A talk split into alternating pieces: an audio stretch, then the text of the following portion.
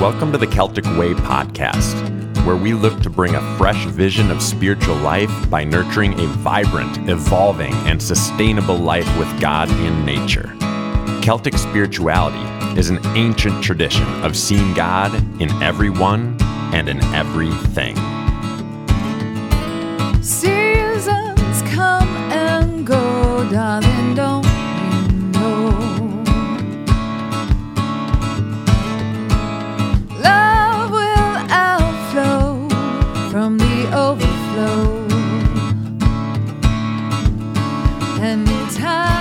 Welcome to the Celtic Way podcast. Here we are in the doldrums of winter out in Colorado. Scott has some really frigid temperatures here in Wisconsin. We're getting dumped on with over a foot of snow. So it feels appropriate, Scott, that today we continue our conversation about companions, but which I'm not going to lie, it doesn't feel like much of a companion today, but we're going to try this anyway. Yeah, let's do that. Yeah, because sometimes that's how companions are, right? oh, that's true. That's true. So yeah. true. Yeah. And you know, the opening line, I, I wrote this down inside my Bible when I was at the living school. I think Richard said it, but he said, nature is the one song of praise that never stops singing, right? So I think it was dark this morning when Chris and I were getting ready to go to the gym. And I kept thinking to myself, so what are you singing today? Chris is like, I think nature is singing, stay home. You know? It's a dirge today. It's a dirge. funeral dirge. Yeah. yeah. So yeah. Yeah. So nature is, is part of this sequence and we had companions. And I really want to uh, talk about nature as friend and as companion and uh, one that has has voice and presence and um and and relationship. And i've been so immersed into this recently um even like we did the ash wednesday around noon service down at mile high ministries yesterday and about seven people stopped working and came for a very quick uh, I chose to read the Beatitudes because some of the readings that the church ch- chooses over the years and their liturgies around the uh, Ash Wednesday service are just awful. it's so hard, you know. So it's about sin and repent. Uh, yeah, yeah, okay, yeah. And uh, so I wanted to set forth the, the Beatitudes to people and then talk about um, about friendship and companionship through Lent.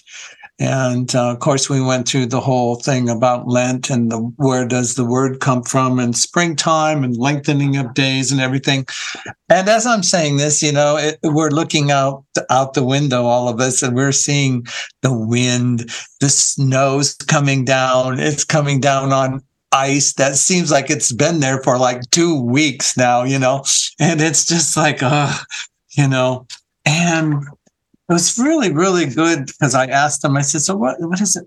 What is friendship? What is nature? What is companionship? What does it all have together? And boy, people opened up and really, ha- we really had a meaningful conversation about that. And I took us back to something that we learned from, oh, I don't know if it was at the Living School or if it was John Philip Newell talking about nature was the first book of Revelation. And maybe that's where I want to begin. I guess I, I wouldn't think of nature as a as a book, and I know that John and Richard don't either. I mean, this is all metaphorical, metaphorical and symbolic language, but I, I want to think about nature as has first companion uh, and I'm not negating God and the Holy Spirit and all that stuff, of course. But I mean, first companion, and I can't even say on the earth. I can say of the earth, with the earth. You know, we're presented uh, in the great, uh, in the great story uh, of Genesis. Here we are. We're not alone. We, God has planted us in this garden, apparently that God had planted before we got there, right? And so, and here we are with our companion. We're in this perfect, idyllic world where everything is in communion with the relationship and everything is fine, of course. And then if you're any good Roman Catholic or certain kind of Protestant, you'll just go from that beautiful moment to an eternity of the fall and sinfulness and you know and all that stuff that we've been over way too many times. But I I like I I like the um I like the idea somebody said to me in the Ash Wednesday thing yesterday about recovery now, a lot of us have been through or still are in a recovery program of one kind or another, or maybe more than one kind or another. And the recovery about nature and our friendship probably is the first place to start. If if a big part of Lent really is about turning around, right? We call that repentance, we call it metanoia, the change of mind, the change of heart, I'm going in one direction. I need a 180, you know. And um, and I think maybe to be honest, that's that's where we need to begin. We just need to realize that repentance sometimes is really a healthy part of companionship, friendship, relationship, right?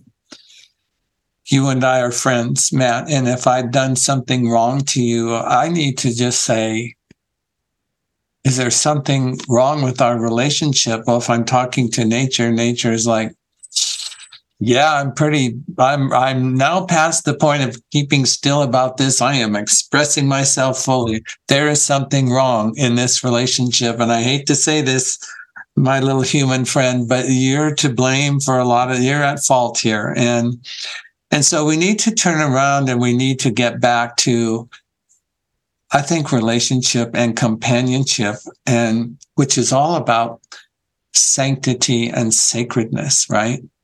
That there's something in the myth of Genesis when, in one of the creation stories, God takes us from the earth and breathes spirit, life into us. And I like to think that's what enlivened all the creation that existed before us on this planet. That God took and uh, and out of God's heart created our planet, the world, the universe, however. But right now, just on this little third planet from the sun, and breathe life into that. I think the Lenten season would be a great season if every week we just focused on something about our relationship with nature. Oh, the church wants to do repentance. Come and repent of your sins, you know, and kneel down and say, I'm off. It happens. We need it. When I was Catholic priest active in the parish, I, I would get the same confessions all the time, you know. okay, but I, I know what it's like to struggle. You don't improve, you know, just because you went to confession once and everything. It's way more than that. But um, we need to do that. I think with our companion, there's a broken relationship there that's supposed to be intimate and mutual, and it's not either one. Yeah, and I think this is one of those topics that I mean, correct me if I'm wrong here, Scott. I think the I think people of faith should be leading this discussion, which unfortunately they haven't, at least recently. But I think a lot of the reason why we're in the situation that we're in, and wasn't it fascinating as when the pandemic was at its height, how the earth seemed almost I mean, almost as quickly as the pandemic came, that's how quickly the earth started to heal because we were yeah. not destroying it. We were tucked in our homes. It was crazy some of the the statistics that were coming out even in that short time. But I think it's because of convenience, because of a desire for fast life and more technology and all of these things that's weighing heavily on our society. Now, if you're a secular human being and you don't care about spirit, you don't care about God, then it's easy to maybe to make it all about you because you want things to go quicker, you want things to be more efficient, whatever it is. But people of faith, as you were talking in the Genesis narrative, as anybody of any faith tradition could say something similar, we should understand how sacred that relationship is that we have between ourselves and nature and how it truly is a companion. And again, going back to Celtic spirituality, going back to any sort of life you know over a hundred years ago it was much easier to understand that relationship, that companionship, because yeah. human beings' livelihood was dependent on it. But now, with so many of our modern conveniences, I mean, you have such cold weather out there in Colorado but you have the heat of your house so you don't have to deal with it as much as people would have 100 years ago i have all of the snow but i've got a roof over my head that's not going to collapse because of the snow because of modern conveniences so sometimes it feels like we don't need the companion when what we're seeing is we're wrong what we're seeing is even within the context of our modern realities we still should desire the companionship of nature. And again, I think people of faith should be the ones leading this conversation because we should understand the spiritual significance of it. Yeah. Yeah. Isn't it interesting? And I'm, I, I need to be a better sociologist or a, or a, a historian, but you know, I have friends who, uh, whose background, they're indigenous. They're like fifth, sixth generation. And, and we're talking and they're like, you know, and and they call me. So one of them calls me, okay, listen, little white boy, you know, it's like, and it's okay. We go back and forth, but I'm I'm not. That's fine. And but he says, you know, did you ever think about when when people were conquering? And I'm thinking, yeah, I'm thinking about the white people who were conquering, right? And um, but we destroyed so many indigenous cultures who understood the sanctity of the earth. Mm-hmm. When I was a prison chaplain for, I was prison chaplain for seven, eight years, and I used to get to oversee native sweat lodges and smudge ceremonies. Oh, wow. And it was one of the most beautiful things I've ever experienced, not just because of the ceremony, but standing around those those gentlemen every time something would happen in nature, they would respond to it, even audibly. An eagle would fly overhead. They would turn to each other and say, Good day. Um, something would happen in, you know, whatever was going on, it was a conversation that they were having because they, and these were men who were incarcerated, you know, they understood through their traditions, they had a very clear understanding of their companionship with nature even though they have, they have you know in so many ways had created problems in this world and created problems for themselves still in the midst of their hardship in the midst of their lack in the midst of their disappointment they still saw nature as a companion when they could have been bitter or angry or whatever. Yeah. Yeah yeah. Yeah it's just so i mean the whole interconnected piece that's profound in celtic spirituality you know? Um, and there again here's another emphasis uh, a soul part of Christianity, if you will, that at the Synod of Whitby, when you know the Roman Church came in and got their way, um, I'm. It took time. I mean, especially in Wales, the Welsh people are just kind of like, yeah, you can't tell us what to do, and so are the Irish, you know. And but eventually, Rome got its way, and the church moved from outside to had to be inside a building. And we moved from a circle to a hierarchy. And uh, and you know we had equality but now the women are put in their place. And you know and the same thing happened with nature. The whole idea of dominion uh, was um, really butchered. I mean, dominion means that, and and I know we're not into kings. I got you know language today. You have to be careful with how you talk, but um, dominion really meant to rule, like to rule over nature, but to rule as a king who has a heart for for the king's subjects. You know, for what does it mean to have dominion? It means I care for you probably more than I care for myself. Mm-hmm. That I realize our interconnectedness, and God has put me in this role here uniquely as a human being amongst all creation, but not to dominate, but to rule with a with a loving and caring heart. I think if we we think about that again from you know our spiritual tradition, if we think you know so often God is referred to as the King, right? So yep. often Jesus is referred to as a the Prince of Peace, and so if we look at those in in context, because I've heard that same that same conversation about dominating nature, having dominion over nature, but if we take uh, that perspective of as as God is king with us, as Jesus is prince with us, it's a it's a humility it's a different way of thinking of it it's not earthly kingdoms that we're so right Right. But what we did is we took all that Christian story stuff and we plugged it into our hierarchical governmental, I want to rule, power control. You know, it's just off base. Hmm. Somebody said to me the other day, well, so you think we should have these teaching classes during Lent about our relationship with nature? I'm like, yeah. And they said, maybe the church needs to begin by asking themselves, you need to look at your relationship with yourself and how is it that's reflecting the story of Jesus? Hmm. And I was like, oh gosh, you know, talk about companions like Winter also saying things you don't want to hear. it's like, no, that's probably right, you know. And um, went to the Episcopal Church where we go to last Sunday, and the bishop um, showed up, and I just get a kick out of her. Her name is Kim, and she, I don't know how old she is. She's not very old. Doesn't seem to me. She's black lady. And, and, and she preaches with fire in her belly. And she kept calling us back to the original story of Jesus. She kept calling us back to love, you know, that love is the thing uh, that transforms. And, and I brought that over to this whole thing about nature because when people like John Philip Newell or Richard Rohr, other people talk about nature as revelatory, revealing, you know, I think of nature as revealing the very heart of God, which John Philip Newell will say, this is where metaphorically or however you want to say it. I mean, Newell would say, God didn't create out of nothing. Creation came from the heart, I guess, and the desire the wholeness of God, you know? And right away, I, I, play with that from time to time. And I think, so nature is about relationship. And what is it that's being revealed in nature? Oh my gosh, you know, you're exactly right.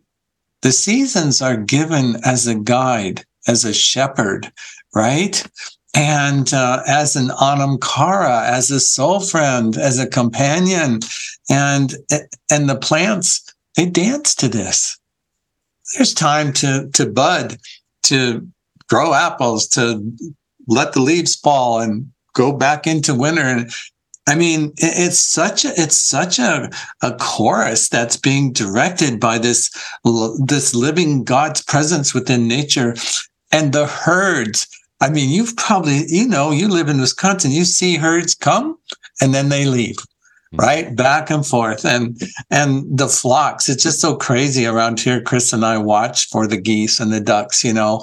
And oh yeah, are they gonna return anytime soon? Um well, not right away. They're not, you know, and um, but they they know when to leave, and it's just think about this. I think one of the things that we're seeing we have a difficult time with socially, not just now. I mean, I grew up in the late 60s. I was a teenager. I saw the women's movement and all, you know, all the things that were taking place. And um, God likes diversity. Take a look around. How many kinds of apples are there? you mm. know, how many kinds of flowers and cactus and oh my God, diversity is such a gift. And nothing stands still in life. Nothing stands still in nature. I mean, nature evolves. I know it's a dirty word in some circles, but nature really does transform. It evolves. I watched this program shortly before the pandemic where they were really doing studies off the coast of Australia about how the temperatures of water was just rising, you know. And they began to find these baby sharks. And they changed from what their mother looked like because these sharks, these new generation of baby sharks, were evolving biologically to withstand the warmer water. And then, of course, the teacher goes back about how long have sharks been around? A long time. What is the key to their success? They adapt to their environment. They change. And sometimes we're the culprits in making this water so much warmer. They adapt anyway. You know, they change. I think that's, man, I just got to tell you, that's a whole nother episode waiting to happen when I think about evolution and that being part of the image of God. That God, there's at least a part of God that's got to be dynamic and evolving and changing and interacting and, and relational and interconnected.